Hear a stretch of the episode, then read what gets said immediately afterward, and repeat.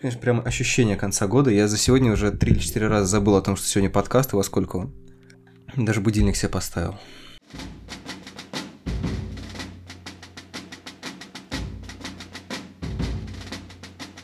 I got me ten fine toes to wiggle in the sand.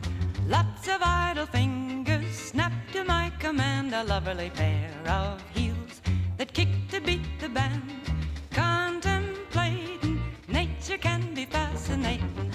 Привет всем! Это итоговый выпуск подкаста «Мода и карма» за 2018 год. Мы будем обсуждать цены на нефть, изменения в международной и российской политике, что происходит в космосе, что касается пенсионной реформы и другие важные вещи. В общем, а, сегодняшняя пятерка экспертов. Денис Салтыков, главный редактор хоррор-портала «Русороса». Привет, привет. А, белорусский кинокритик и автор телеграм-канала Маблкор Антон Коляга. Здравствуйте. Редактор раздела новости кинообозревательницы кинотеатра Маша Такмашева. Привет. И Сереж Сергеенко, редактор э, сайта Кинорепортер. Всем привет. И я, Леша Филиппов, редактор сайтов Кинотеатр.ру и Искусство кино. Ну, в общем, вы уже поняли, это итоговый выпуск. Мы будем говорить про... Ладно, хорошо, про пенсионную реформу мы поговорим когда-нибудь другой раз. Мы поговорим про фильмы. Не знаю, кстати, мы как-то не обсуждали... Э, вернее, я как-то не предлагал никому обсудить еще и сериалы, потому что как-то в прошлом году мы, по-моему, только фильмы обсуждали. Вот, но если вдруг э, возникнет такое желание, можно называть не только фильмы, но и сериалы. Такая сразу смена правил.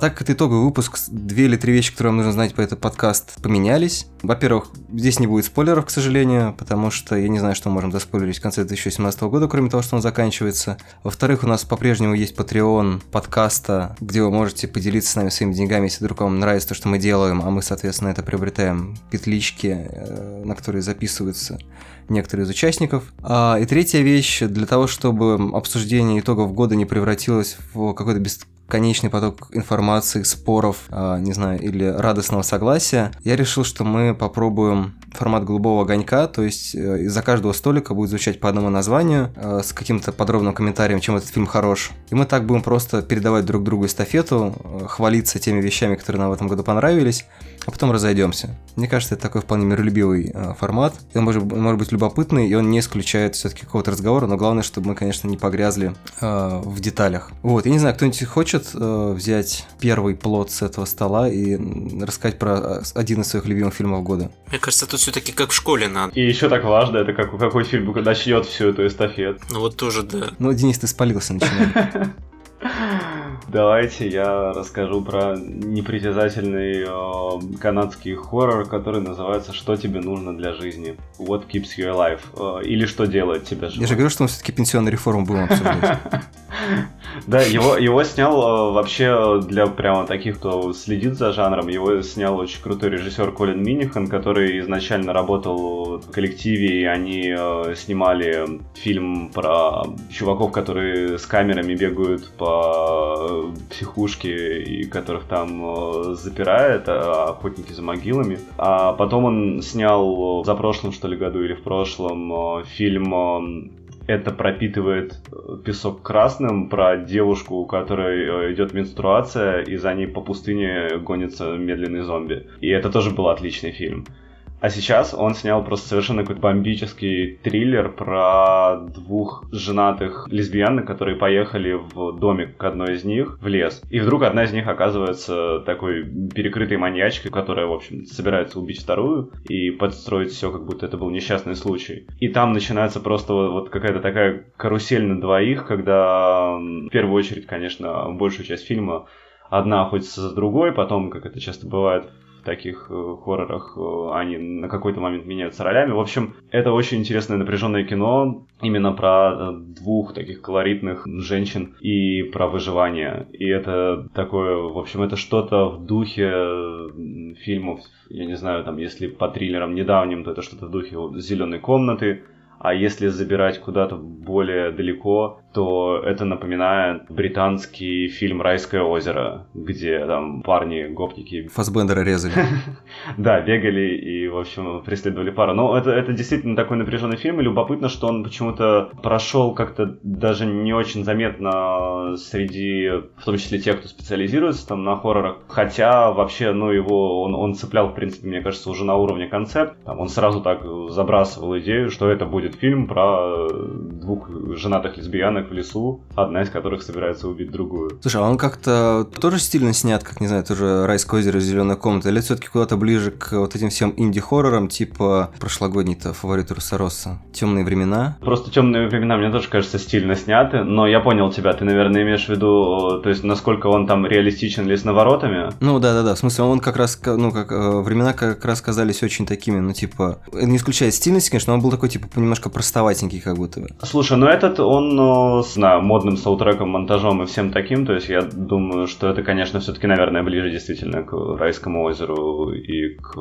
и к Зеленой комнате, но с другой стороны, в очень темных временах я тоже помню, что саунд-дизайн там был неплохой, как мне кажется, а, но мне тяжело сейчас судить, потому что я его давно не пересматривал. Но что тебе нужно для жизни, он достаточно здорово, да, и сделан, в том числе формально, то есть он там интересно смонтирован. Ну, в общем, не Махоки, я на самом деле вот, вот какой аналог я Кстати, не уверен, опять же, насчет того, что Махоки не стильный. Я, кстати, э, да, он у меня тоже есть в списке, и, э, ну, я, я просто про него и так трубил уже достаточно много. Да, наверное, Мохаки правильные, потому что они, они же э, Мохак, Магавки, вот, вот Мохаки, наверное. Mm-hmm. Просто Махоки, что интересно, они вот с самого начала, когда только они вышли, и мы про них начали трубить, этот хоррор про индейцев 1814 год. Несколько человек на Русороса начали про него, ну так, в своих кругах говорить, и обнаружилось, что он, в общем, а, нравится в основном только этим людям, которые про него и говорят. Но, а, и тогда я заглянул на Rotten Tomatoes и увидел тогда мало отзывов, и тогда как-то там вот там все было сомнительно, там что-то у него было 50-60. В общем, сейчас все поменялось, сейчас там просто подавляющее большинство отзывов положительные, то есть американская пресса в течение года этот фильм все-таки заценила, и для меня как раз э, это стало немного подтверждением того, что ни одному мне, грубо говоря, этот фильм нравится. Там э, очень много сильно положительных рецензий, и я был рад, что кто-то, кроме меня, еще разглядел в этом фильме э, настоящее крутое кино. В общем, такой хоррор double feature.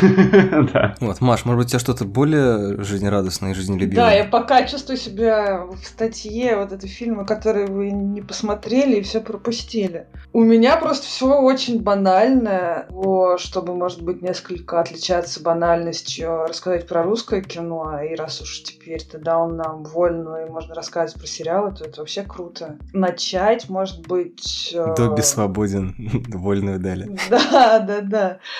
Пятерка была у меня не совсем только из русских стоящих. Сейчас я подумала, что расскажу про русское кино. Почему бы нет?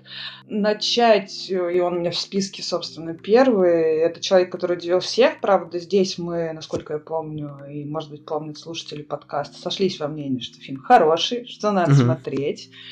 Э, если вкратце, э, фильм сняли режиссеры картины под названием «Интимные места» Алексей Чупов и Наташа Меркулова, очень талантливые молодые сценаристы и режиссеры, и это, мне кажется, очень большой для них шаг вперед по сравнению с предыдущим фильмом. Ну и здесь очень крутые актерские работы, в том числе Цыганова, Кудряшова, которые на полутонах разыгрывают, в общем-то, не самую привычную для российского кино тему слабого человека, который по сюжету, по крайней мере, у него э, рак, ну, в общем, все плохо, он должен скоро умереть, но пытается бороться с этой смертью. Такой вот незатейливый сюжет. Мне кажется, просто это один из знаковых фильмов этого года, в том числе и потому, что тоже мы уже об этом говорили, он отражает тенденцию на показ на российском экране и в отечественном же кино подобных людей, то есть со своими страхами, комплексами и слабостями. Кстати, он тоже мог бы называться, мне кажется, что тебе надо для жизни. Вполне возможно, да, и даже по сюжету там тут, правда, пара все-таки разнополая, но тоже в лесу. Тоже там один другого в какой-то момент кажется, что может того. Но да, вполне. Ну, действительно, у нас был прям целый подкаст про этот фильм. Я не знаю, кто-нибудь хочет что-нибудь добавить, или мы перейдем к следующему лоту? Знаешь, я, наверное, тут добавлю немножко. Я все уже который месяц, получается, наверное, думаю над тем, что вот говорят о том, что этот фильм про маленького человека, что нетипично для России. Но ведь маленький человек это, блин, основной российский персонаж века так с 18-го. Вот просто, ну, такое вот замечание, которое вот мне все не дает покоя, я его нигде, по-моему, до сих пор не высказывал. Не, мне кажется, мы не говорили о том, что это про маленького человека, но в контексте условного Чехова, да, и вот этой всей традиции. Не, но здесь по-другому работает, это я согласен, да, но как бы тем не менее, мне кажется, что это вот именно как современное развитие тех самых идей, которые были заложены еще тогда. И это как раз мне тоже кажется тоже, что очень круто. Я так понимаю, что просто речь как раз про отсутствие дистанции. Когда мы говорим маленький человек, мы прибегаем к определенному штампу, а в человек, который делал всех, гораздо ну, меньше дистанция между персонажем и зрителем. Как раз это его слабость и то, как это кино снято, оно позволяет ну, гораздо большей степени прочувствовать, а не просто сказать, а, ну это, короче, маленький человек, классно, мы все маленькие люди. Так и надо. Ну вот для меня просто, простите, немножко ремарка, в этом году фильм про маленького человека, вот в том понимании, да, в котором я всегда использую это выражение, это фильм «Между рядами», который, знаю, многим моим коллегам нравится, нашим коллегам. Я, правда, не в особом восторге. Но Будьте вот для прокляты. меня это вот такой классический фильм про маленького человека. Человек, который удивил всех, все-таки немножко другой. Про большого маленького человека. Про большого маленького человека. Большой добрый маленький человек. Режиссер Стивен Спилберг. Я сейчас задумался, я фильм не смотрел, поэтому я просто задумался абстрактно, что когда я думаю о маленьком человеке, в том смысле, в каком там про него говорят в русской литературе, то он, скорее всего, из большинства. То есть маленький человек — это белый пенсионер э, из-под Челябинска, но не представитель меньшинств. Ну, учитывая, что маленький человек это персонаж э, большой русской литературы, наверное, как раз подразумевалось, что это именно какое-то отражение большинства какой-то очень большой идеи, да, то есть это бесконечное чиновничество, да, из которого обычно он выбирается для того, чтобы описывать какие-то вещи. То есть это действительно такое, ну, то есть маленький человек это обычный человек, ну, такой обычный в максимально широком смысле. Именно поэтому очень часто бывают нестыковки и непонимание, что же значит маленький человек. Кажется, мы запутались. Но мы люди маленькие, что что здесь. Вот, Антон, а какие у тебя были, э, что тебе помогло выживать в этом году? Я, наверное, начну с такого хронологического для себя конца, потому что я уже заметил, что у меня каждый год такая прям традиция под финал года, когда уже там отсматриваю судорожно весь бэклог и все, что там не успел нагнать, находить для себя фильм, который, не знаю, мне прям как-то очень сильно впечатляет, какой-то дикий восторг приводит. Это фильм середины 90-х, э, режиссерский дебют Джона Хилла. Он, Мгм. по-моему, он премьерился в Торонто, если не ошибаюсь, и, в в общем-то, уже более-менее легально вышел везде. Он в российский прокат еще будет выходить в следующем году. Это фильм про паренька, возраст точно не указывается, но ему там лет, на вид лет 12-13. Вот он живет с э, мамой, с братом 18-летним, таким довольно фрустрированным чуваком, гиком, а, который там дома сидит и у себя в комнате только музыку слушает, читает комиксы. Вот, мать у них э, разведена, и там... Ее играет Кэтрин Уотерстон, вот. А брата, кстати, Лукас Хеджес играет, по-моему, очень классная роль. Одна из лучших точно. Вот. э, мать э, постоянно меняет каких-то любовников, то есть она не то чтобы там какая-то прям э, супер развязанная женщина, но один из любовников, кстати, Хармони Корин, очень прикольное камео было. Вообще все лучшие люди снились в этом фильме. Да. А, а музыку, кстати, Резнер с Росом писали. Так что у, у М. Хила прям такой дебют в плане имен довольно мощный. Вот. И, собственно, паренек в основном он как-то по большей части предоставлен сам себе и связывается с э, компанией местных раздолбаев, которые катаются на скейтах, курят, ходят по вечеринкам, грубят всем. Вот. И он, собственно, начинает заниматься примерно те же, тем же самым. Ну, это довольно такое простое кино, кино настроения, кино таких зарисовок, и Хилл, в принципе, не работает какими-то суперсложными методами. Вообще, по всем первичным признакам, это такое вот каноническое кино, прям вот А24 про необузданную молодежь и все такое. Вот. Но у него есть какой-то такой собственный нерв, что ли. Мне нравится то, что у Хилла получилось вроде бы и рассказать такие типичные моменты любой такой более-менее стандартной истории взросления, и в то же время больше поймать эмоции от каких-то таких моментов э, жизненных, которые обычно там вслух не проговариваются, и как-то в других фильмах на них не то чтобы делается какой-то сильный акцент, и вообще даже в самой жизни непонятно, почему так происходит и, и как в этом всем разобраться. После фильма сложилось такое ощущение, что Хилл как-то смог в этом всем разобраться и сформулировать, показать это вот в своем фильме. Очень классная концовка, в которой я прям уже все, меня конкретно разнесло, я не выдержал и просто, просто у меня слезы покатились. Я тут, э, не знаю, немножко позволю себе жульничать и через слэш э, отметить еще один э, дебют этого года стендапера Бо Бернама, который тоже э, восьмой класс Восьмой называется. класс. Да.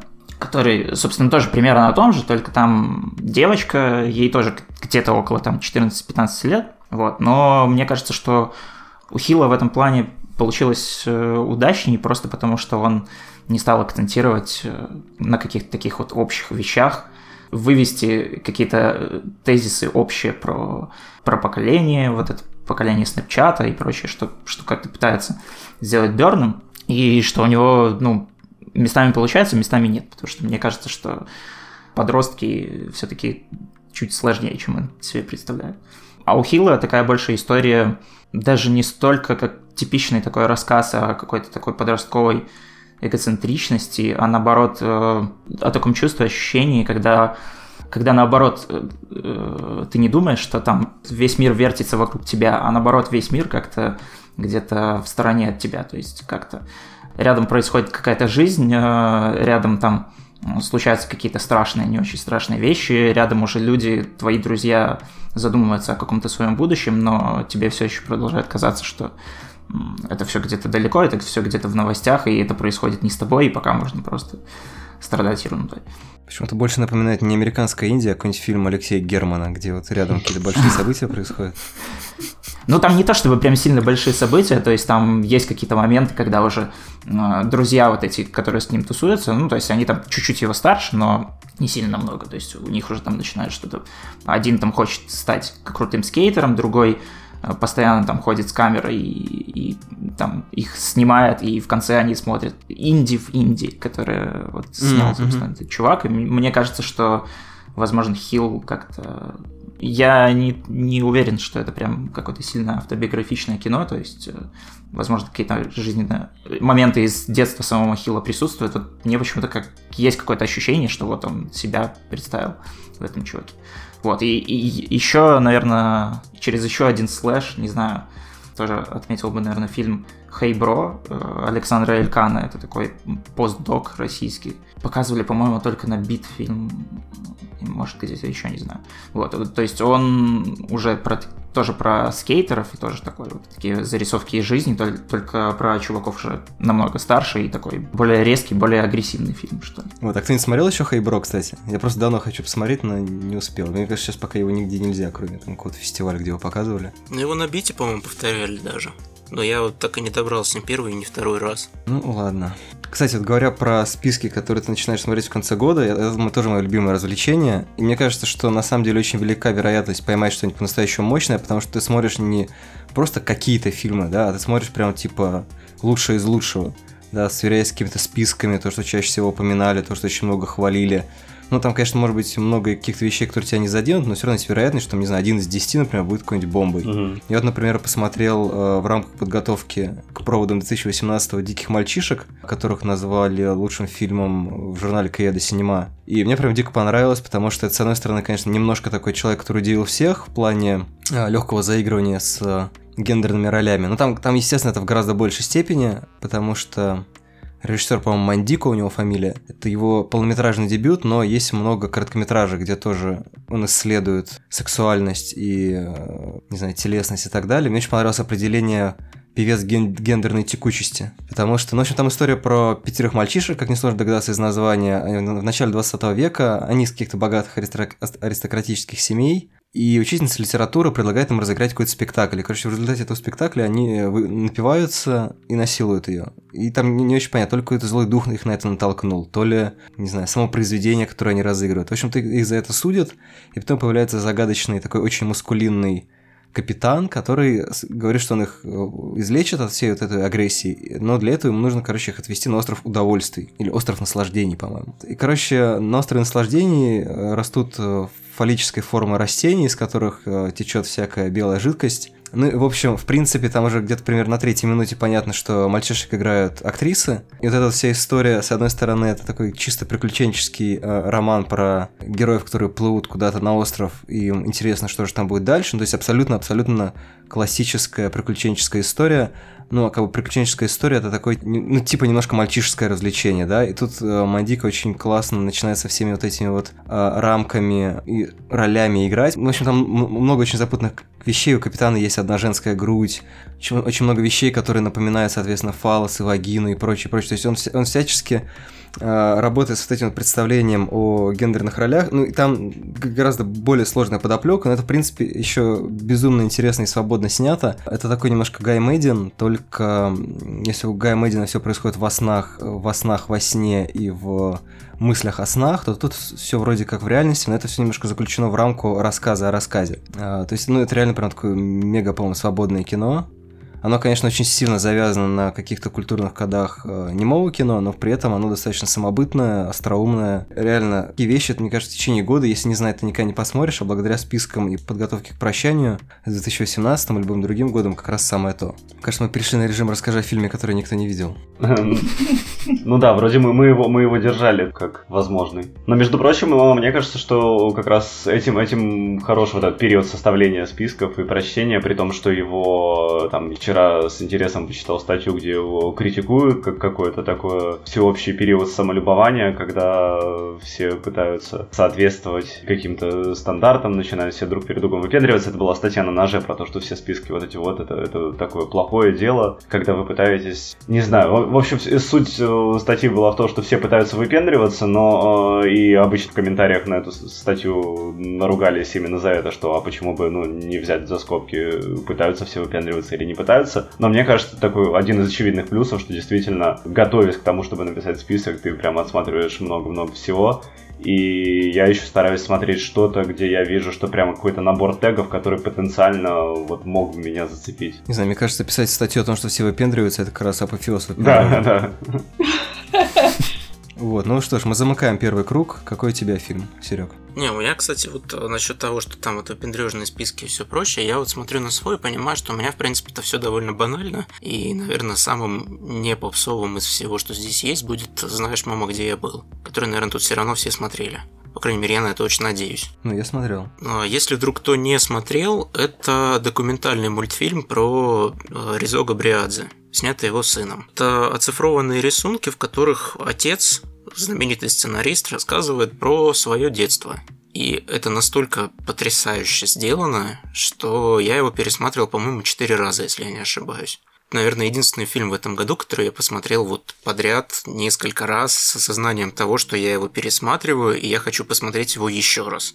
То есть для меня это вот он стал каким-то прям, ну не откровением, но вот чем-то таким вот очень личным, очень правильным, очень интересным, и мне, честно говоря, такого давно не хватало. Поэтому вот он у меня где-то вот в первых строчках точно есть. Я, честно говоря, только один раз его смотрел. Мне казалось, что там вторая часть немножко более скомканная, потому что туда умещен большой кусок жизни. То есть сначала он такой размеренный, а потом как будто бы ускоряется. Да, я об этом даже разговаривал с Лео, и он мне объяснил, что это сделано специально, потому что в детство намного важнее, но при этом заканчивать на детстве было бы неправильно, потому что отец вот он здесь. Поэтому немножко скомканным образом пришлось рассказать э, все остальное, и, возможно, когда-нибудь, в принципе, в теории, почему нет, он расскажет про остальную жизнь в виде типа условно продолжения. Но это под очень большим вопросом, потому что это не столь нужная вещь, как рассказ про детство. Ну, как раз если будет вторая часть, это будет очень странно, то, что вторая половина в итоге скомканная, потому что можно было спокойно сделать вторую часть, ну, нормальную по темпу. Ну, так да. что, возможно, лучше-то ее не делать. Но мне, в принципе, кажется, что как бы для как чтобы понять, почему человек становится таким, а не иным, ну, гораздо важнее знать его детство, чем знать его взрослую жизнь. Ну да. Что большая часть каких-то паттернов и так далее, она все равно формируется именно в таком не до конца осознанном возрасте. Психологи вон вообще сейчас склоняются к тому, что большая часть личности формируется до 6 лет. Мне кажется, если бы знаешь, мама, где я был, рассказывал об истории до 6 лет, было бы не очень интересно. Ну, скорее всего, да. Денис, ты что-то хотел сказать на эти А, да, я, я хотел э, сказать, что, к сожалению, этот фильм, по крайней мере, я, когда я последний раз проверял его, нигде в цифровом доступе нет, но я имею в виду, там, например, на сайте Ardok Media они иногда выкладывают, там и можно э, ну, арендовать фильм для просмотра. Вот он как-то до сих пор, по-моему, не релизнулся или что-то с ним такое, а учитывая, что пора... Я ВКонтакте находил. А, то, все, понял, то есть он, он где-то уже спирачен, хорошо, потому что он мне нужен, а я его не мог найти, ну, вот по таким первым доступным мне источникам. Я подумал, что учитывая, что релиз был только, по-моему, ну, на малое количество залов, что логично, то, конечно, хотелось бы скорее цифрового. Но если он э, есть в ВКонтакте, это значит, что где-то уже был цифровой релиз. Манда и карма, вестник пиратства. Вот, так как Денис уже жульничал и рассказал про Махоков, я думаю, что во втором, во втором круге тогда давайте Машу вперед пропустим. Те, как, ну какой у тебя еще был фаворит? Ну, я продолжу тогда с русскими сериалами, потому что на меня очень большое впечатление в этом году произвел сериал «Обычная женщина». Знаю, он тоже многим показался странным, и не все его приняли так хорошо, как приняла его я. Но для меня это посильнее всяких хорроров было настолько страшный он оказался про всю вот эту вот женскую жизнь российскую, причем не знаю, кстати, почему этот сериал очень за рубежом, я так понимаю, на всех фестивалях тоже его все хорошо смотрят, но мне mm-hmm. кажется, здесь только национальной идентичности, вот про этот бабский чудовищный характер, что российские зрители видят в нем несколько больше, чем зарубежные. Сам сериал, а, да, не очень обычно драматургически выстроен для наших зрителей. То есть сначала вам показывают, что женщина сутенерша, и только к концу вам дают как бы оправдание, так скажем, того, как она до такой жизни дошла. Но мне, на самом деле, дико понравилось, и как работа Михалковой, да и, в общем-то, все. У меня, кстати, вопрос, там же в восьмой, в восьмой серии, да, по-моему, раскрывается да, да, да, да, в восьмой так. серии это все начинается, и от этого на самом деле еще страшнее. Тут еще, может быть, даже не столько кинокритическое сыграло, сколько личное. То есть вот эта вот э, женская, так скажем, судьба очень, ну, такая понятная, в общем, любому живущему в России человеку, когда все вот это вот коня на скаку и так далее, и так далее, что ужасно раздражает, в общем-то первую половину сериала как бы, я больше смотрела именно с точки зрения Светы, как это все раскрывается, как это передается из поколения в поколение, что там тоже очень круто показано за счет ее э, дочерей, одна старшая, одна младшая, каждая по-своему mm-hmm. уже начинают это все, то, что, собственно, как мать живет, эти же роли на себя они уже перенимают. Вот. И, а в конце это все переходит, конечно, вот в такую, простите, историю, когда тут уже важен не только женский характер, но и российские реалии. То есть и уже другие пословицы про тюрьму, про сумму, от которых не зарекается и так далее. Вот, мне показалось, что это дико круто и сделано, и сыграно, и очень страшно повторюсь, именно из-за. Единственный российский сериал, который в этом году я посмотрел целиком, я еще начинал звонить Ди Каприо, но посмотрел пока только 20 минут. Уже месяц не могу вернуться, а обычная женщина, по-моему, прям, конечно, очень интересно продумано и сделано. У меня про восьмую серию, просто почему, почему я уточнил, потому что, видимо, есть какой-то драматургический учебник, в котором говорят, что в восьмой серии должен быть флешбэк. Нет, никто не знает? Просто я параллельно смотрел сериал «Шучу», и там тоже был флешбэк ну, восьмой серии, да? который все объясняет. Я не смотрела «Шучу», к сожалению. Ну, неважно, я просто, по-моему, еще в каком-то сериале тоже такой был. То есть, типа, восьмая серия, таким... Угу. Мне кажется, Твин Пикси в третьем.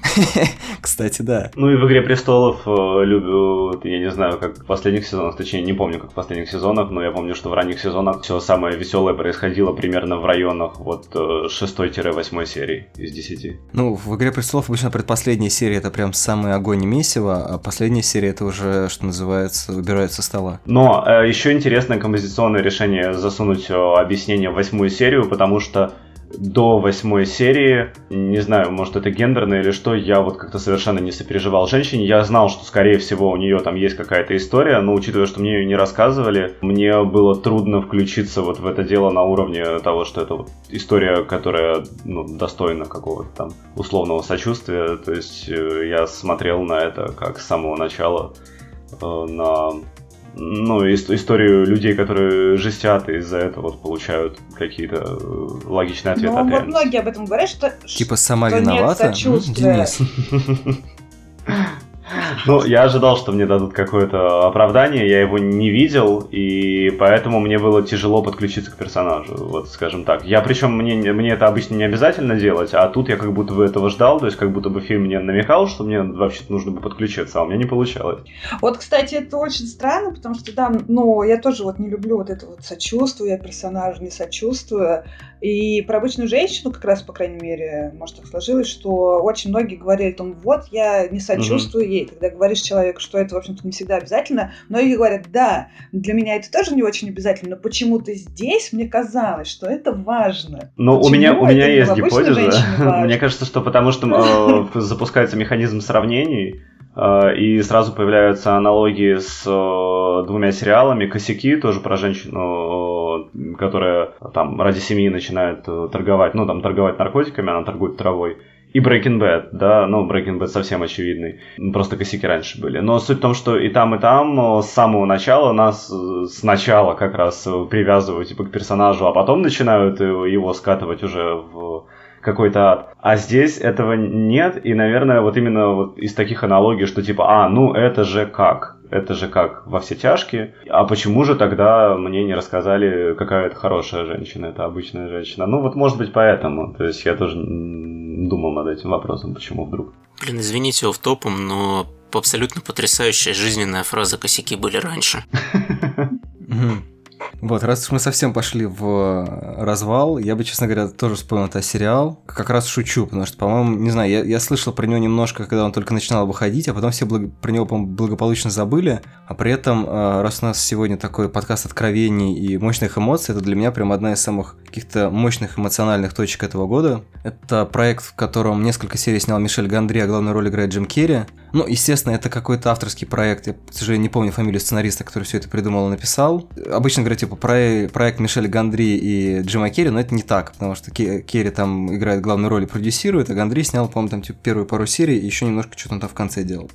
Ну, то есть это, в принципе, по стилю, конечно, похоже на него, но придумал это, это не знаю, как вечное сияние чистого разума, сценарий, сценарная основа другого человека. Джим Керри играет ведущего детского шоу, ну что-то такое типа «Улица Сезам» или есть какой-то еще модный американский аналог.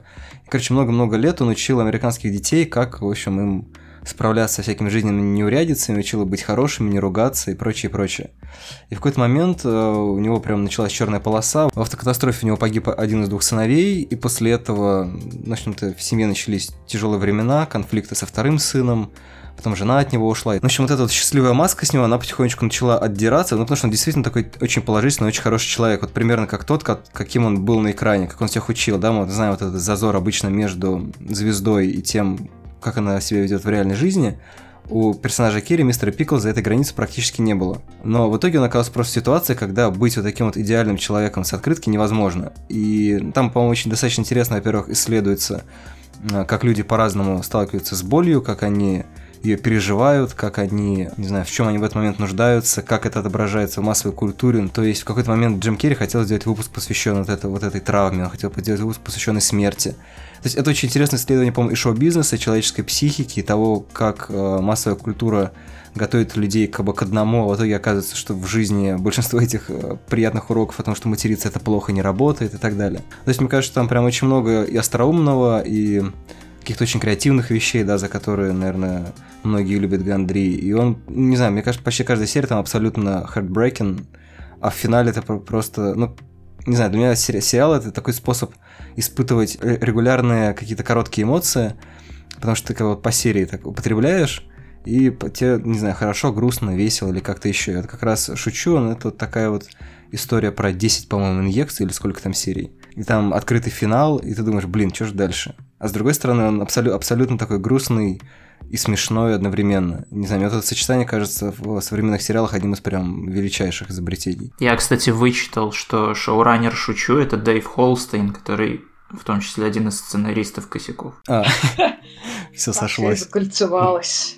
Так сказать, вот изобилие. Денис, а по-моему, ты тоже смотрел, да? Да, и он меня тоже тронул и тоже показался очень таким как раз трагикомическим, да, каким-нибудь сеткомом, который умудряется дотянуться там, до сердца. Ну, вот эти вот моменты, когда у, у меня, по крайней мере, это очень часто бывает при просмотре там что кино, что сериалов, что в какие-то моменты начинают вот, вот глаза щипать, как будто лезут слезы. В итоге это не прорывается слезами, но вот кажется, что вот-вот-вот-вот прорвется. И вот угу. таких да, моментов на этом сериале у меня был, ну, на самом деле, там, не знаю, может быть, не все 10, но раза три было, что вообще для э, сезона из 10 серий достаточно много. Покажи, где он тебя тронул. Так, ну что, у кого есть еще любимый сериал, или мы пока вернемся к фильмам? Антон, Серега? Да я вот думаю, и что-то, наверное, таких, чтобы прям совсем-совсем любимых у меня, пожалуй, нету. Я не то чтобы много, много сериалов смотрел в этом году. Ну, да, вот та же фигня. Прям, прям, прям не сказать, что какие-то очень любимые. Атланта. Но это же второй сезон. Или это все равно считается? Мне кажется, у нас уже началась анархия, мы можем считать все что угодно. А вот я в этом году еще мороженое съел очень вкусное. Итоги года на Мандай Карма. Не, я сейчас могу про Red Dead Redemption 2 задвинуть телегу тогда. Раз уж у нас совсем полная анархия. Ну, тем более, что, кстати, Тайм его называют самым мощным произведением в принципе в этом году. Ну, хотите, я про сериал скажу, Леш, хочешь? Давайте. Ну, все, гла- главное, что все говорили. У нас тут э, новогодняя демократия.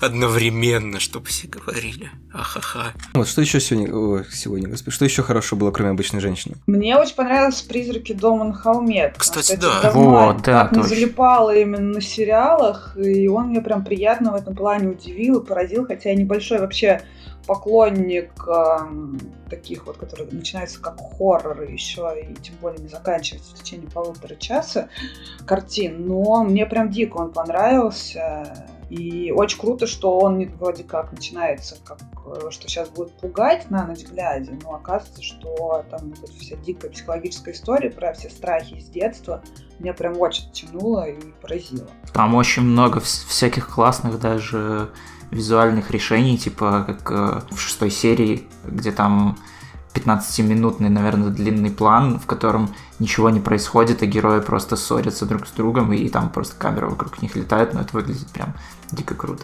И еще вот эти, не знаю, как это даже назвать, скрытые скримеры, что ли, когда происходит какая-то совершенно обычная сцена, а, потом- а на заднем плане, если там присмотреться, то мелькает какая-то хрень непонятная. Мне кажется, что это э, в хоррорах, э, возможно, будет каким-то прям новым трендом. Он там очень крутой момент уже во второй части, когда, которая, как мне показалось, все-таки менее страшная, чем первая, то есть последняя там серия, там, когда они просто едут в машине, ссорятся, и А, появляется вот это, это, это жесть. Я вскрикнула в 3 часа ночи. Соседи, наверное, подумали, что надо вызывать мне скорую, но это действительно было неожиданно. Ну, так как ты живешь в Круто, доме на холме, то никто этого не И в то же деле. время смешно. К сожалению, не в доме на холме живу. К сожалению, Ли. Да, или к счастью. Вот эти, кстати, штуки, я, я- я в итоге так и не посмотрел, хотя очень много советовали, даже вот прям был шанс, что мы запишем про него подкаст, просто вот я банально облажался с этим, не успел его посмотреть. Вот эти вот вещи, когда что-то маленькое, стрёмное происходит на дальнем плане, меня больше всего впечатлил в «Отвращении Полански». То есть, знаете, вот это было, бывает эффект, когда, не знаю, ты смо- смотришь в зеркало, у тебя, и тебе кажется, что в нем что- что-то отражается, типа сзади что-то движется. Вот это вот все, что на периферии зрения происходит, это обычно достаточно жутко. Я просто, честно говоря, в кино не очень, не очень много примеров могу припомнить. Вот отвращение просто первое в голову приходит. Я так понимаю, что в призраках примерно что-то похожее. Я не смотрел, но, наверное, да. Ну, то есть там, там Ну, это все Нет, в отвращении там все, простите, мне кажется, в отвращении там немножко другая эмоция. Здесь вот именно, ну, по крайней мере, для меня так было. Если отвращение, это уже как бы последствия всех этих страхов и показывают именно эмоции, которые ты испытываешь, а, ну, уже будучи таким взрослым человеком, да, со своими загонами, то в «Призраках дома на холме», и что мне как раз тоже очень понравилось, что пытаются просто, ну, знаешь, расковырять эти страхи и в них разобраться. Ты невольно, собственно, задаешься себе вопросом, что ну вот то, что ты там видишь что-то или не видишь, от чего это вообще все пошло и как с этим бороться. То есть он такой немножко психо- психотерапевтический в этом плане тоже. Чего Мгм. нет в отвращении, на мой взгляд. Но мне показалось, что это вообще не особо про хоррор-то в целом. То есть у него как бы есть какие-то там отдельные Да, да, тропы да. типичные, но, но это же, ну как, драма, наверное, все-таки даже не мелодрама, а именно что драма. То есть нормальная такая семейная про отношения, про героев, про людей и их проблемы, которые тянутся очень-очень глубоко в прошлое корнями. Вот. И в этом плане он, конечно, очень классный получился. Он меня прям очень этим зацепил. И тем, что ты, ну, как бы мне, я-то его начал смотреть как хоррор, а он такой хоп и говорит о том, что, в общем-то, призраки, во-первых, это не так страшно, а во-вторых, они есть у каждого. И ты такой сидишь и думаешь, блин, а это интересно. Ну да, там, там даже про, про то скорее, что призраков э, страшнее не замечать вообще, чем с Ну ними да. столкнуться. Как-то так. Мгм. В общем, надо посмотреть. Не, не знаю, правда, реально звучит как, как немножко как реинкарнация, но судя по тому, что... Вот, кстати, да, похоже немножко, тоже хотела об этом сказать, что чем-то, может быть, и близка по теме с реинкарнацией, но круче, на мой взгляд, все-таки призраки. Слава богу. Реинкарнацию я очень не люблю, как ты помнишь, а «Призраки дома на холме» мне понравился. Я поэтому и удивился. Не, они там похожи именно вот этой семейной темы, Мгм, но это только зачатками, так сказать. Дальше там в призраках все намного круче сделано. Ну, в «Призраках» хронометраж позволяет это все сильнее и интереснее раскрыть, во-первых, что тоже важно. Там вот там особенно вот эта вот первая, первая половина сериала, где просто каждая серия, по сути, рассказывает Да, о каждом да, да, конкретном да, да, человеке в этой семье. Вот она, мне кажется, как, ну, самая интересная. И вот последние две, наверное. А там вот то, что между ними было, там он чуть проседает, к сожалению. Но все равно прикольно. Я просто его за две ночи посмотрел, поэтому как-то даже если он проседает. Так, Серег, ты пока один только назвал. Что, что еще у тебя в фаворитах? А, ну вот я сейчас смотрю и вижу, что у меня, например, еще как разговаривать с девушками на вечеринках. Очень хороший фильм, который мне, Пособие. ну, так как иначе-то. Ну, у типа, меня- фильмы, игра были, а теперь ре- у нас есть брошюра. Ладно, не, не пошло, извините. Что-то какие-то сложные шутки шутишь, Алексей, сегодня. Это вот прям Леша шучу. Это как знаменитый мем с Цыгановым. Шучу, хохочу. Ну, в общем, а, что сказать про как разговаривать с девушками на вечеринках? Это очень-очень-очень вольная интерпретация рассказа Геймана. У Геймана это, в общем-то, там была буквально завязочка о том, как ребятки приходят на какую-то непонятную тусовку. Оказывается, что там происходит какая-то неведомая хтоня, они оттуда убегают, и на этом все заканчивается. Митчелл, который снял фильм, он как раз пошел дальше, развернул это все и повернул фильм ну, просто вот на 180 градусов относительно Хтони, потому что, во-первых, здесь все объясняется, а во-вторых, объясняется как мне кажется, очень интересным образом, то есть э, вплоть до того, что его называют одним из главных квир-фильмов этого года. Вот, но лично для меня здесь куда важнее было вот даже не вот эта вот квир-составляющая о том, что вот там принятие других людей, принятие собственной сексуальности там и так далее, а для меня было очень-очень крутым ощущение вот этого вот панк-бунта, который был точно и очень хорошо показан в, ну, вот в этом фильме. То есть э, у меня просто как раз моя подростковая юность, где-то 15-15, где-то до 20, наверное, лет, я как раз активно панковал. И глядя на то, что происходит там, я абсолютно узнаю вот именно вот это вот э, подростковое ощущение, которое было у меня тогда. И просто вот оно настолько точно передано на экране, что ты не можешь э, просто вот сидеть спокойно на одном месте, потому что вот под эту музыку у тебя реально начинает дергаться все тело, и ты чувствуешь вот тот самый дикий заряд э, эмоций, бодрости и какого-то вот внутреннего противоречия, которое было очень-очень важно в то время. И выходишь с фильма, и это все еще очень остро ощущается, и меня еще где-то, наверное, неделю после него штырило в этом плане. Это очень круто, очень здорово и очень точно передано. Мне как раз кажется, что там еще особенно интересно, что вот этот вот квир и панк, они там в какой-то момент рифмуются. То есть, учитывая, что квир э, понимается в, ну, там, в англоязычной среде часто именно как такая не пассивный образ жизни, а наоборот такой очень-очень активный вовне. То есть, э, быть квиром значит э, там политически заявлять о себе и требовать принятия, э, ну, требовать, чтобы тебя приняли, завоевывать это и постоянно ускользать от каких-то там нормализующих характеристик. Панк это же по духу похожая вещь, то есть это такая, ну, воинственная провокация, да, там, если тебя окружают левые, ты, может быть, сам быть левый, но ты нацепливаешь свастику, да, там, какой-нибудь типичный лондонский панк 70-х. И для того, чтобы спровоцировать их и там а, ну, еще раз расшатать их представление реальности. И вот мне кажется, что в этом плане, как разговаривать с девушками на вечеринках, это такой квир-панк вот через дефис и вот прямо до какой-то неразличимости. А, и я тоже действительно считаю, что это крутой фильм, который вышел в этом году и м, на который э, я обратил внимание еще, когда он там он в Каннах шел же полтора года назад. И как тогда вокруг него не было слишком большого шума, но, ну, в общем-то, я многого ожидал и многого получил. Вот сейчас э, говорят, что там Николь Кидман будет в очень крутой и неожиданной роли в новом боевике Карин Кусамы. А, но мне кажется, что Николь Кидман э, из последних ее ролей уже была вот в крутой неожиданной роли в этом году, ну вот в том, что релизилась в этом году, как разговаривать с девушками на вечеринках, где она играла королеву панка в Буадице, ну это, это заимствующую свои имя из кельтской а, истории. Ну вот с тем, что это вот э, панк-квир через дефис, я даже спорить не стану, но я говорю, что вот просто лично для меня э, панк-составляющая была несколько важнее, потому что мне она ближе. Это ничуть не, не умаляет э, важности второй половины, но вот тут уже вопрос про личные эмоции, конечно. Вот, в общем, не знаю, у меня это прям какой-то вот один из мощнейших experience ов в этом году был. Я очень был рад, что я его посмотрел, и я чувствую, что его я тоже еще буду пересматривать несколько раз, наверное, даже. Мне кажется, что тут, кстати, тоже может быть название «Знаешь, мама, где я был». Мне очень нравится, что в этом фильме еще эротизируется подмышка. Это достаточно яркий был образ. Ну, то есть, это, это одна из таких а, начальных каких-то этапов сексуальной революции, которая потом начинает происходить, что просто там Эль Фаннинг просто ну, начинает прижимать чувака к своей подмышке. Мне, мне кажется, что это очень трогательно.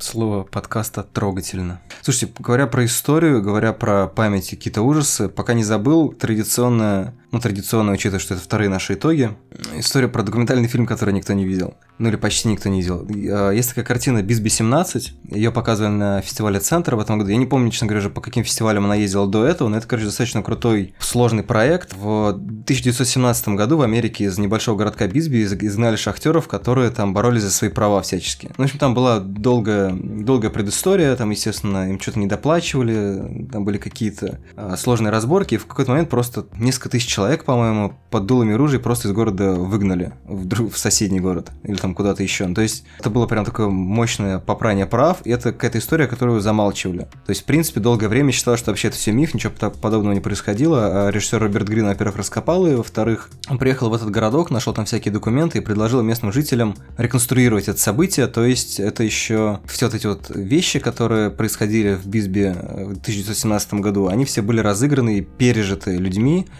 которые, естественно, нашли во всех этих историях что-то очень близкое им. У кого-то были родственники тоже шахтеры, поэтому им как-то это знакомо. А, там был парень-мексиканец, который читал письма другого мексиканца, которого в 17 году, значит, выгнали из города, и что он при этом чувствовал. Естественно, все это было еще срифмовано с Трампом, постправдой и прочим, и прочим. Но главное, мне кажется, очень круто, что это была история про такой маленький город, и в какой-то момент там все начиналось, по-моему, с кадров просто обычного школьного бейсбольного стадиона, и когда тебе показывают в начале, и когда показывают в конце, говорят, что с этого места сто лет назад, короче, людей отправили, ну, как минимум, ну, в какую-то неопределенность, а то и, наверное, смерть.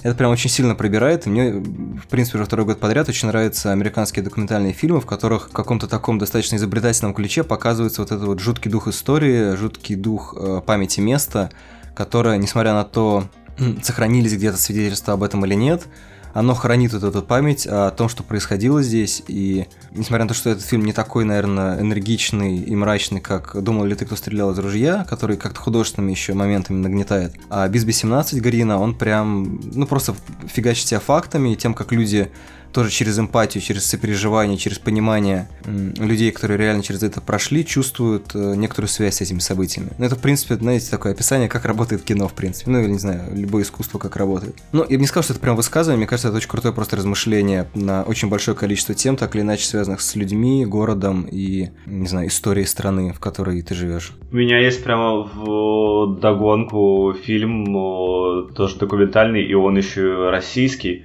а еще он есть в открытом и бесплатном доступе на сайте artdoc.media. И это фильм называется «Дело Шири». Я не знаю, если кто-то его, кто его здесь смотрел. Как называется «Дело Шири». В общем, это фильм, который победил в их секции ArtDoc сеть, которую примерно никто обычно не смотрит, потому что, типа, в ArtDoc Fest есть там основная секция, а ArtDoc сеть — это, грубо говоря, те фильмы, которые лежат в сети, и, э, ну, и следовательно, так как они лежат и вроде как, значит, всегда там будут, то до них обычно не очень доходят. А, но этот фильм победил в народном голосовании, в, да, в народном голосовании, потому что жюри отдало приз этому сериалу «Возраст несогласия» про протестующую молодежь в России, э, который тоже хороший, но э, дело Шири это просто для меня было внезапное совершенно открытие.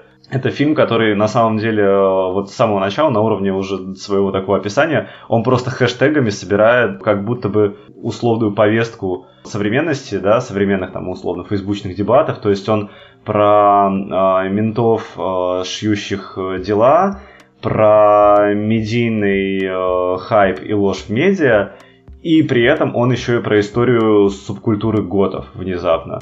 То есть э, речь о том, что mm-hmm. в 2009 году э, э, два, ну, там, два чувака предположительно убили и съели свою подругу. И их за это судили, э, про них говорили на всех каналах. И после этого вот, ну, один из них, как, как там главный зачинщик всего этого, э, до сих пор сидит к моменту начала съемок фильма, и э, режиссер Татьяна Важенова решает разобраться в этой истории И, э, разумеется, когда начинает копать, э, начинает обнаруживаться, что все не так примерно, как это обсуждалось. И там получается достаточно классная завернутая история про то, как она какая-то ну, роковая случайность повлекла за собой огромную цепочку вот каких-то просто трагических, фатальных последствий, про то, как человека обвинили в каннибализме, изначально, ну, просто потому, что это, то есть, ну, там было на это отчасти похоже, но на самом деле это было гораздо более такое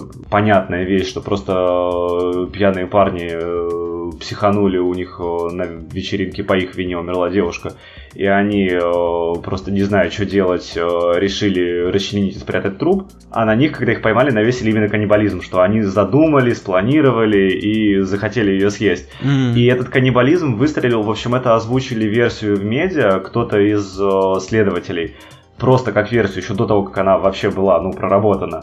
И медиа, ну, так как это хайпово, годы каннибалы, класс, какой заголовок, начали это раскручивать, а дальше Следственный комитет, судя по всему, просто э, не хотел... Э, ну, оставлять эту версию, потому что она уже всюду была озвучена как версия Следственного комитета. Ну и типа от, оставить ее значило бы э, признать, что начинал разрабатывать ложную версию, и вот, видимо, они не хотели этого делать, и в итоге эта версия осталась официальной, при том, что там на самом суде все это разваливалось, и было видно, что все это не так. А показания были, разумеется, получены под пытками, и эти показания стали основой приговора, как, как это, в общем, к сожалению, бывает.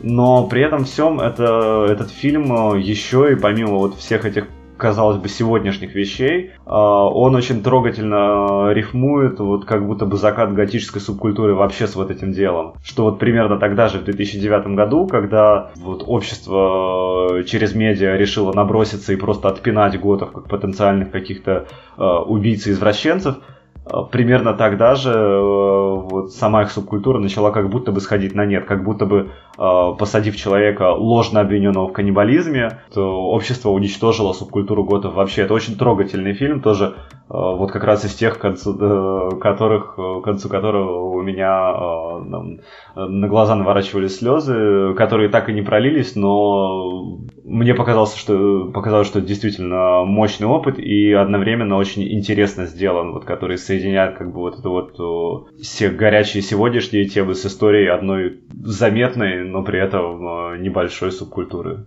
в России. Звучит как золотой фонд статей или репортажей медиазоны. Да, да, да, так и есть. То есть это, это, это, это какая-то смесь вот медиазоны с, с историей конца нулевых. Франсуа Вот, ну что, я думаю, что ну, нужно идти -то по, на последний круг. В итоге по 5 не получилось. Я просто боюсь, что если мы по 5 будем, то мы уйдем часа на полтора-два. А то и на 3. Не знаю, может быть, это и не страшно. Не, ну на, на 3 нет, наверное. Хотя что нам терять? Мы уже записали э, выпуск вопросов и ответов. Хороший выпуск, что ты? Можем творить все, что хотим теперь. Вот, Антон, тебя давно не было. Что у тебя из э, фаворитов еще осталось? Почему их называю фавориты, я не знаю. Как будто, как будто я жду, что кто-то сейчас назовет фаворитку. Нет, я фаворитку не... Давайте так э, от всяких документалок про страшные вещи к батл рэп. А, в, в этом году, наконец, да, YouTube премиум добрался фильм, который еще премьерили в Торонто в 2017 а, Это фильм «Бадит». Э, у него нет русскоязычного аналога, это вообще такое сложно переводимое слово, но если так примерно, то это что-то вроде типа сделан, уничтожен. Ну или если в контексте батлов, то, наверное, забатлен или запанчен, типа того. Вот. Это фильм про, собственно, батл рэп, а, который спродюсировал Эминем, снял его Джозеф Кан. Это такой очень классный клипмейкер, который а, снял примерно все клипы, которые вы могли смотреть в нулевых по MTV. Вот. Э, и, ну, по сути, это такая восьмая миля 2018 года, которая намного больше погружена в эту американскую батл рэп культуру, намного более самоироничная. Там рассказывается про паренька, который э, в универе пишет курсовую про батл рэп. Там полностью тема у него звучит, что типа использование слова на букву N в, в рэп-панчах. А, и, собственно, он как-то слишком этим делом увлекается, начинает смотреть много батлов, сам ходить на батлы и, в общем, э, после одного... Сам превращается в батл. Ну, практически. На одном из батлов он знакомится с крутым батл-рэпером, с которым они там что-то тусуются, разговаривают на парковке, и к ним начинает там подходить какой-то чувачок, который начинает фристайлить и вызывать этого батл-рэпера на батл, а он просто решил поприкалываться и сказать, что, мол, вот, а давай-ка мой друг э, с тобой побатлит. Ну и друг, э, собственно, побатлил. И после этого его там начинают звать на разные настоящие батл-лиги, и постепенно он там начинает свое восхождение на вершину батл, батл рэпа и к схватке с самим э, небезызвестным дизастером. Mm-hmm. То есть это про Оксимирона фильм? Ну, на самом деле, поскольку фильм продюсировал Эминем, то это скорее фильм снова про Эминема, э, только больше про его это злодейское альтер эго Слим Шейди. Там даже mm. самая последняя секунда фильма э, на это намекает, то, что это как бы такая э, злодейская версия тоже восьмой мили. Вот, там очень много снимается настоящих батл-рэперов. Я, поскольку не особенно сильно погружен там в, как-то в эту культуру, всех там их не словил. То есть, возможно, для тех, кто смотрит батлы, это такой, типа, первому игроку приготовиться от батл рэпа будет. А, вот. А, но э, это все не превращается в какой-то такой капустник, а развивается как очень такая трагичная и, трагичная и комичная история о том, как вот человек погружается не в свою культуру и там медленно начинает терять просто себя.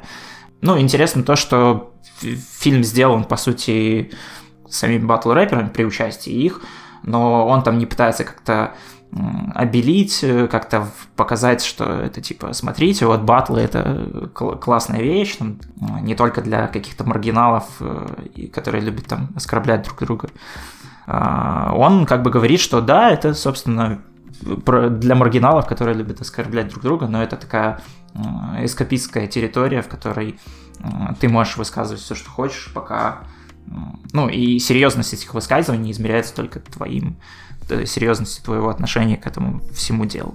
Вот. А, собственно, главный герой начинает слишком серьезно к этому относиться, и причем у него как бы нет надобности сбегать в это все дело, потому что там другие, у других героев обычно находятся причины, почему они там занимаются этим всем.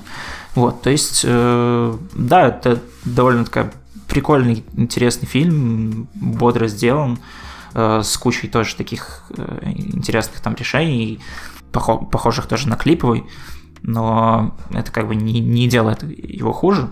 Фильм идет два часа, и там где-то примерно полчаса настоящие батлы, то есть прям тоже надо, надо сидеть, слушать все эти панчи, которые в основном построены на каких-то двойных, тройных вордплеях и мемах и отсылках к американской интернет-культуре. Это все очень сложно переводимо, и на самом деле лучше всего смотреть все-таки на английском, чтобы да, даже, в принципе, если там половина чего-то будет не пониматься, то э, в любом случае какую-то основу можно уловить, ну и познавательная вещь тоже довольно интересная.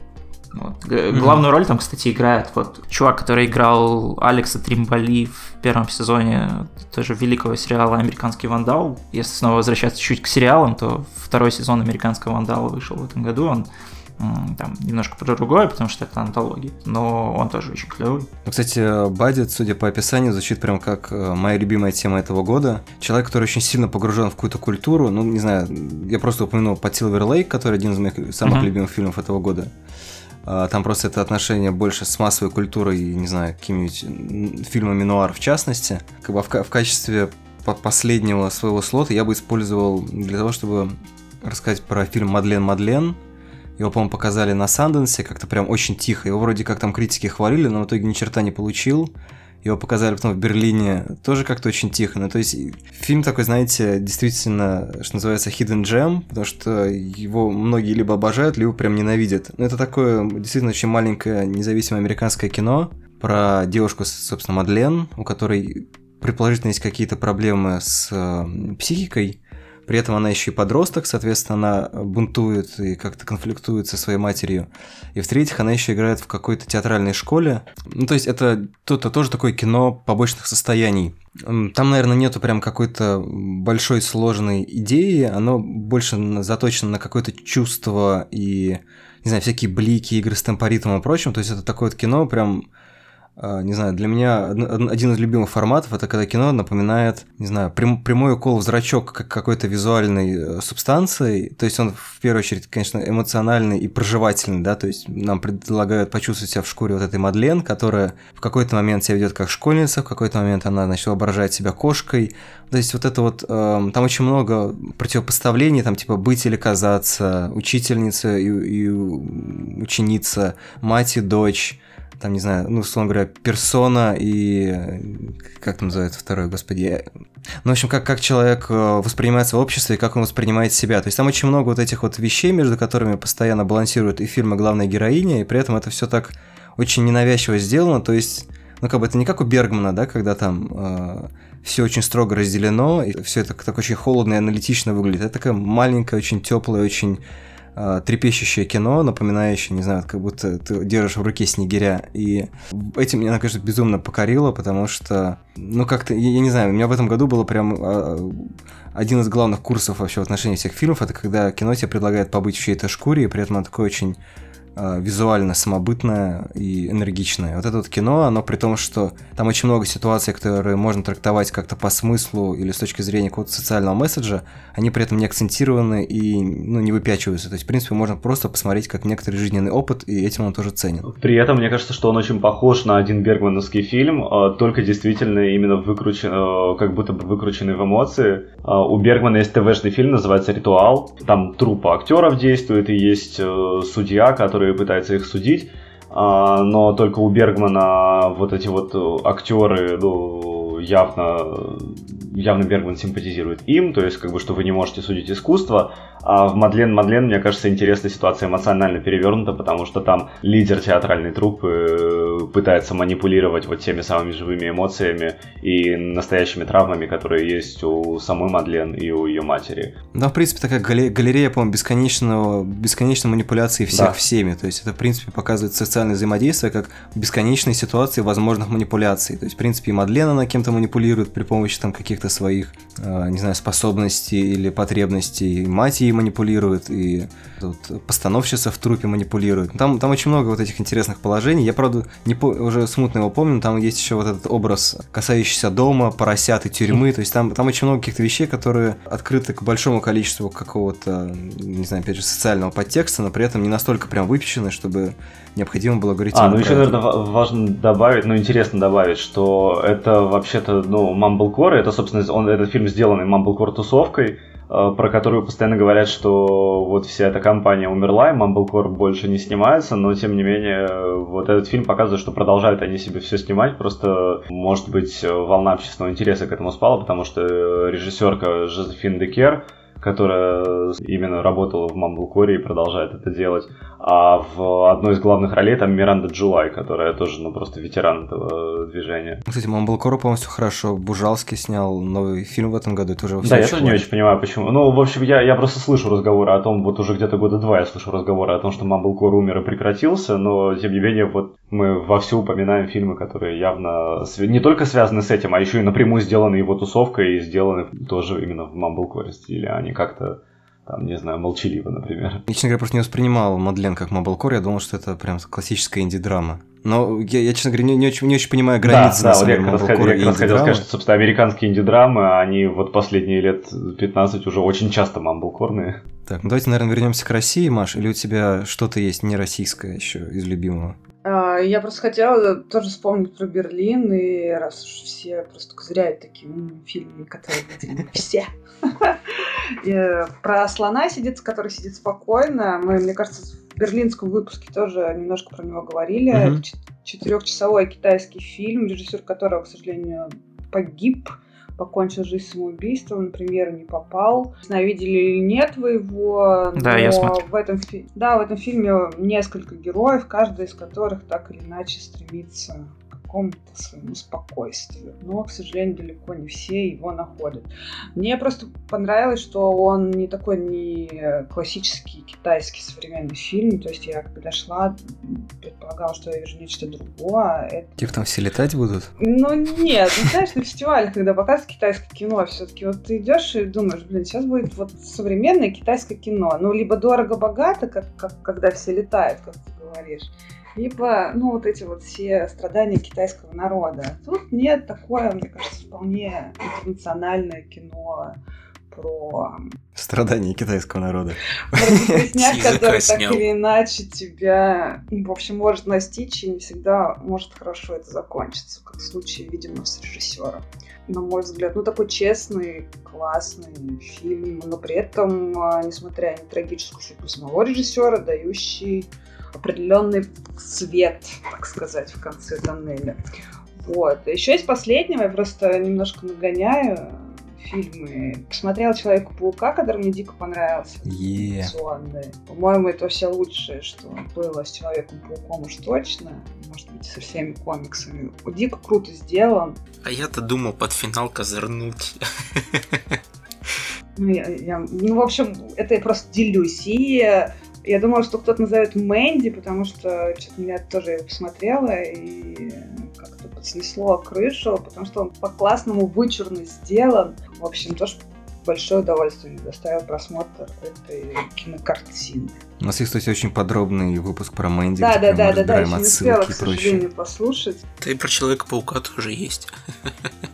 Раз Но про Мэнди мне, честно говоря, интереснее в этом плане. Да, понятное дело. На самом деле, кстати, мне кажется, я один из немногих не поклонников фильма «Слон сидит спокойно», потому что мне кажется, это прям такое кино прямого высказывания, то есть там, в принципе, знаете, это вот, как говорится, у режиссера есть мысль, и он ее думает, и при этом, как бы, в принципе, он ее вначале думает, потом он ее еще час думает, потом еще 4 часа думает. Ну, как-то, не знаю, я, в меня она совершенно, честно говоря, не попала, хотя там есть некоторые очень э, классно срежиссированные моменты, там, типа, сцена на балконе, например, когда один персонаж заглядывает туда, и вроде бы как он не видит второго, а потом все-таки видит. Как-то в этом есть э, какой-то еще крутой нерв, а все остальное время мне показалось, что это слишком максималистское кино. Ну, то есть оно такое прям типа «Мир — это злое место». Ну да, но человек дебютант, молодой человек, который снимает, собственно, про то, что он сейчас думает, и, наверное, мысли у него не всегда какие-то разные, их много. Но мне кажется, что лучше всегда дебют снимать именно такой, чем а, пытаться сразу размышлять о судьбах Родины, мира, Бога. Ну, там достаточно глобально. Мне кажется, есть выход на размышления о судьбах Родины. Не знаю, какой-нибудь есть еще суперлюбимцы? Я боюсь Ну, я, я могу про... Еще. Про American Animals рассказать. О, давай, раз у нас, э, у нас подкаст купленный посольством Америки в России и Беларуси. Да, American Animals, э, фильм в ограблении, наверное, так его можно определить фильм режиссера Барта Лейтона, который уже отметился 6 лет назад документалкой про э, чувака французского, который у которого было очень интересное хобби выдавать себя за каких-то других чужих людей. Классно сделана документалка. Он там совмещал так очень интересно документальные игровые конструкции. Здесь э, он, в принципе, продолжает делать то же самое, только немножко наоборот. Mm-hmm. Тут фильм все-таки художественный в первую очередь, и есть уже документальные вставки с интервью с реальными героями, участниками этой истории, а история про э, крайне нелепое, необычное и странное ограбление библиотеки, из которой четверо парней, которые просто... Испортили себе жизнь в итоге. Хотели прославиться и сделать что-то Э, великая, а в итоге, да, испортили себе жизнь.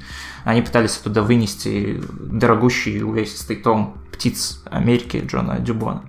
Ну, во-первых, э, это по самой форме очень интересно сделано кино, то есть, ну, о чем вот я уже говорил, эти пересечения документального и э, игрового, это вроде бы на словах выглядит, звучит просто, но в самом фильме это так вот используется как прям максимальное размытие границы между реальной историей и историей, которую уже пытается в, худож... в художественном виде донести режиссер. Вот. И Лейтон, он как-то даже максимально отстраняется от этого всего и позволяет самим участникам этих событий в документальных ставках как-то все переиначивать, там, тасовать эпизоды, перебивать друг друга, говорить там, что это было так, а это было не так. Может, в конце вообще остается сомнение, что, а было ли это все вообще. Потому что история довольно неизвестная, и там даже если как-то пытаться поверхностно гуглить, то каких-то таких прям подробностей об этом найти. То есть ближайший аналог, очень все его многие сравнивают с Тони против всех, но не знаю, с, э, в Тони против всех там все-таки были игровые реконструкции этих всех интервью, и там mm-hmm. все-таки Крейг Гиллеспи такая более была однозначная позиция по поводу этой э, Тони Хардинг, он ей откровенно симпатизировал, а здесь вот Лейтон, ну, опять же, он больше так э, отдает на откуп э, все героям и самой истории. Вот. Ну и параллельно это еще мимоходом такая кислота здорового человека, как вот Леша тоже писал, потому что там тоже есть все эти рассуждения про то, что поколение, у которого главная проблема, что у них нет проблем, что а, отовсюду твердят, что надо там чего-то добиваться и как можно быстрее, а вот как-то все это делать не получается. Там Барри Киаган играет художника, который очень сильно страдает по поводу того, что вроде бы он такой техничный и что-то даже умеет, но у него нет нужного life experience просто для того, чтобы Э, рисовать какие-то необычные картины. Ну, кстати, я э, что-то недавно случайно как-то набрел на Инстаграм этого настоящего художника, и, судя по всему, там сколько, прошло 15 лет, и, может, у него life experience стал побольше, потому что картина у него как-то поинтереснее стали, чем в фильме показывают. Есть фотография, где он без уха там или еще что-нибудь? Нет, такого нет. Ну, он в основном рисует, ну, какие-то какие-то очень, птиц, очень, очень странные. в основном. Да, ну не только птиц. Там в фильме, да, указ... в фильме в конце в титрах говорится, что типа он там рисует в основном птиц, потому что, видимо, это вот на тот момент был главный его этот э, главный опыт, а сейчас он вдохновился, то, что про него вышел фильм и начал рисовать что-то еще. Тут еще тоже через слэш можно вспомнить берлинский фильм «Музей», «Музей» с Гаэль Гарсия Берналем, который, угу. в принципе, примерно про то же самое, только там, короче, еще одна кислота, в общем, которая, которая он больше уходит такой в сторону отцов и детей, вот в эту американское животное, тут, в общем, немножко эту тему игнорируют. Мне кажется, он больше уходит в какой-то национальный менталитет. Там да, случайно они пытаются ограбить музей э, чего-то, культуры. Это тоже там есть, тоже хороший фильм. Ну да, мне, кстати, американские животные гораздо более, больше понравились, потому что он как-то он, он такой прям очень энергичный. То есть он даже mm-hmm. по первой сцене он тебя берет за шкирку и такой, типа, пойдем, что покажу. Вот, а дальше все вот эти тоже границы классно. Музе- музей в этом плане он такой более медлительный, более размеренный. Он такой отдает мексиканским мылом слегка. Какая-то сцена есть такая, драки на где там Берналь дрался в каком-то там кафе. Там она прям, прям вот сцена из каких-то таких бразильских сериалов, не знаю. Разница в темпе, как разница между музеем и библиотекой. Да, да. Вот, ну давайте закругляться. Серег, ты у нас остался тогда на сладко. Финализируй, так угу. сказать. Я прям даже не знаю, на самом деле. Я уже растерялся. Все тут такие интересные фильмы называют. А я, наверное, возьму и назову Талли. Не знаю, на меня он произвел какое-то мощнейшее впечатление, именно потому что мне кажется, что это очень важный фильм, потому что про это очень редко кто говорит. Это все-таки, ну, тема пострадовой депрессии, тема переживания вот женщины какой-то, да, и так далее. То есть это настолько, мне кажется, не банальный выбор, и он настолько хорошо показан при этом, что, ну, мне кажется, что это один из по-настоящему важных фильмов в этом году, и мне прям очень жалко, что он как-то в основном проходит мимо всех, и большинство как-то на него смотрит немножко свысока. Что он, мол, медленный, какой-то неинтересный, ну, как бы жизнь немножко такая просто в, конкретно в этом фильме показана, и поэтому он должен быть таким, а не каким-то иным. Мне, кстати, кажется, что он достаточно динамичный, там по шуткам все достаточно плотно в первой части. Ну, я, я слышал много претензий про то, что он очень медленный. Меня это тоже как раз удивляет, потому что, ну, видимо, это просто из какой-то другой карты взгляд, что ли, я не знаю, то есть с других позиций каких-то. То есть мне кажется как раз, что у него наоборот все очень хорошо и с темпоритмом и со всем прочим, как бы и юмор в нужные моменты присутствует, как бы и как-то он и на эмоции способен надавить, где нужно и так далее. То есть и вот самое главное, вот это, эта тема, которая поднимается, блин, это круто, когда говорят о каких-то очень человеческих проблемах, которые обычно замалчиваются. Ну, не то чтобы они замалчиваются, я просто думаю, что как-то не так много людей говорили и снимали. Я думаю, что в ближайшее время так или иначе они будут затрагиваться гораздо больше, к счастью. Ну вот я, я на это очень надеюсь, и мне кажется, что вот даже по этому году, опять же, да, по, по тому же самому человеку, который удивил всех и так далее, то есть, ну вот мне кажется, это куда-то в ту же степь примерно. И в этом плане это очень хорошая тенденция, и я этому очень рад, например. Можно я тут к Талли немножко про еще один фильм расскажу чуть-чуть. Тоже, наверное, никто не видел. Это венгерский фильм «Один день». Это такая более-менее европейская версия Талли, что ли. Чуть-чуть мрачноватая и приземленная. Там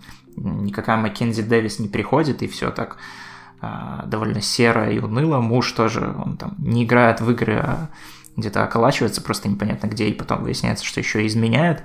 Вот, и это такой тоже как Талли, которую могли бы снять, не знаю, какие-нибудь братья СФД, потому что весь этот быт материнский, он там прям показан как какой-то вообще безумнейший трип. Постоянно она там бегает с этими детьми, постоянно какие-то ложки э, стучащие, какие-то э, игры, смартфоны, еда постоянно разляпывающаяся, и там просто вот фильм идет не очень долго, там типа где-то час двадцать, и за час двадцать просто натурально начинает мутить э, от этого всего, и просто я вышел из зала с такой какой-то прям звенящей головой, и хотелось поубивать нахрен всех этих детей. Вот. И, и там, кстати, все э, сидишь, вот когда фильм смотришь, как-то есть такое ощущение, что все к этому и идет. То, что сейчас это э, главная героиня, не знаю, возьмет какое-нибудь ружье, найдет и всех перестреляет. Но э, немножко все поинтереснее заканчивается. Он э, был в Каннах, он там даже выиграл какой-то приз прессы в какой-то там из параллельных программ. Приз детского жюри получил. Очень хороший фильм, если там где-то когда-то когда появится, то... Вот, ну что ж, давайте тогда закругляться. Я, я честно говоря, не, уже сбился со счета, сколько фильмов мы посоветовали. Ну, наверное, около 20, может быть, поменьше. Вот, так как э, мы не хотим прощаться, буквально в одну, в одну строчку на прощание еще такой совет. Я понял просто, что мы уже посоветовали американское независимое кино, документальное кино, российское кино, что только не, но, по-моему, не было ни слова про анимацию. Знаешь, мама, где я был, был, был и Человек-паук. Знаешь, Ой, пардон, да, Человек-паук. Ну, человек ну ладно, все, тогда, тогда не буду, не буду ничего сказать. Ну скажи, ладно. Нет, по-моему, в этом году прям э, какая-то совершенно мозголомная штука произошла. Adult Swim выпустил семисерийный мультсериал Shiver and Truth какая-то там правда, короче. В общем, я напишу в описании подкаста э, еще, еще раз это название. Это тоже альманах, пластилиновый, абсолютно крышесносный. Там в каждом эпизоде рассматривается какая-то проблема, там, не знаю, касающаяся э, мировой паранойи, проблем маскулинности и феминности и всего прочего. То есть, с одной стороны, там можно вычленить какую-то ключевую тему, но при этом а, он настолько иррационален и настолько изобретателен, что вспоминается, ну, все наши любимые авторы, которые обычно, в принципе, любимы за то, что они максимально изобретательны, типа Дэвида Линча, Гая Мэдина, не знаю, какой-нибудь Сатоси Кона и так далее. То есть это абсолютно а, полет фантазии, который, конечно, существует в рамках какой-то понятной, узнаваемой западной культуры. Там есть, например, цитаты из Кубрика, естественно, и всего такого. А, но при этом он э, максимально выворачивает какие-то привычные вещи наизнанку и вообще постоянно, постоянно удивляет. Там серия всего 10 минут идет, то есть за 70 минут можно посмотреть его весь. И это прям, по-моему, очень-очень мощная штука. Вот, ну что ж, это был э, последний выпуск подкаста Мандай Карма в 2018 году. Я надеюсь, что вам насоветовали что-нибудь годного, не только в этот раз, но и во все предыдущие, не помню, сколько выпусков мы успели записать за этот год. Спасибо, что слушаете нас, спасибо всем тем, кто а, советовал сегодня фильмы. Спасибо всем тем, кто вообще, в принципе, участвовал в предыдущих выпусках подкаста и в этом выпуске подкаста. В общем, Всем спасибо. Пока-пока. Пока. Пока. Пока-пока. С Новым годом. Да, точно, Новый год же. Ну, черт. Я думал, что просто год отмеряется, вышел новый выпуск или нет. Манда и карма центричный мир. Sorry now? Who's sorry?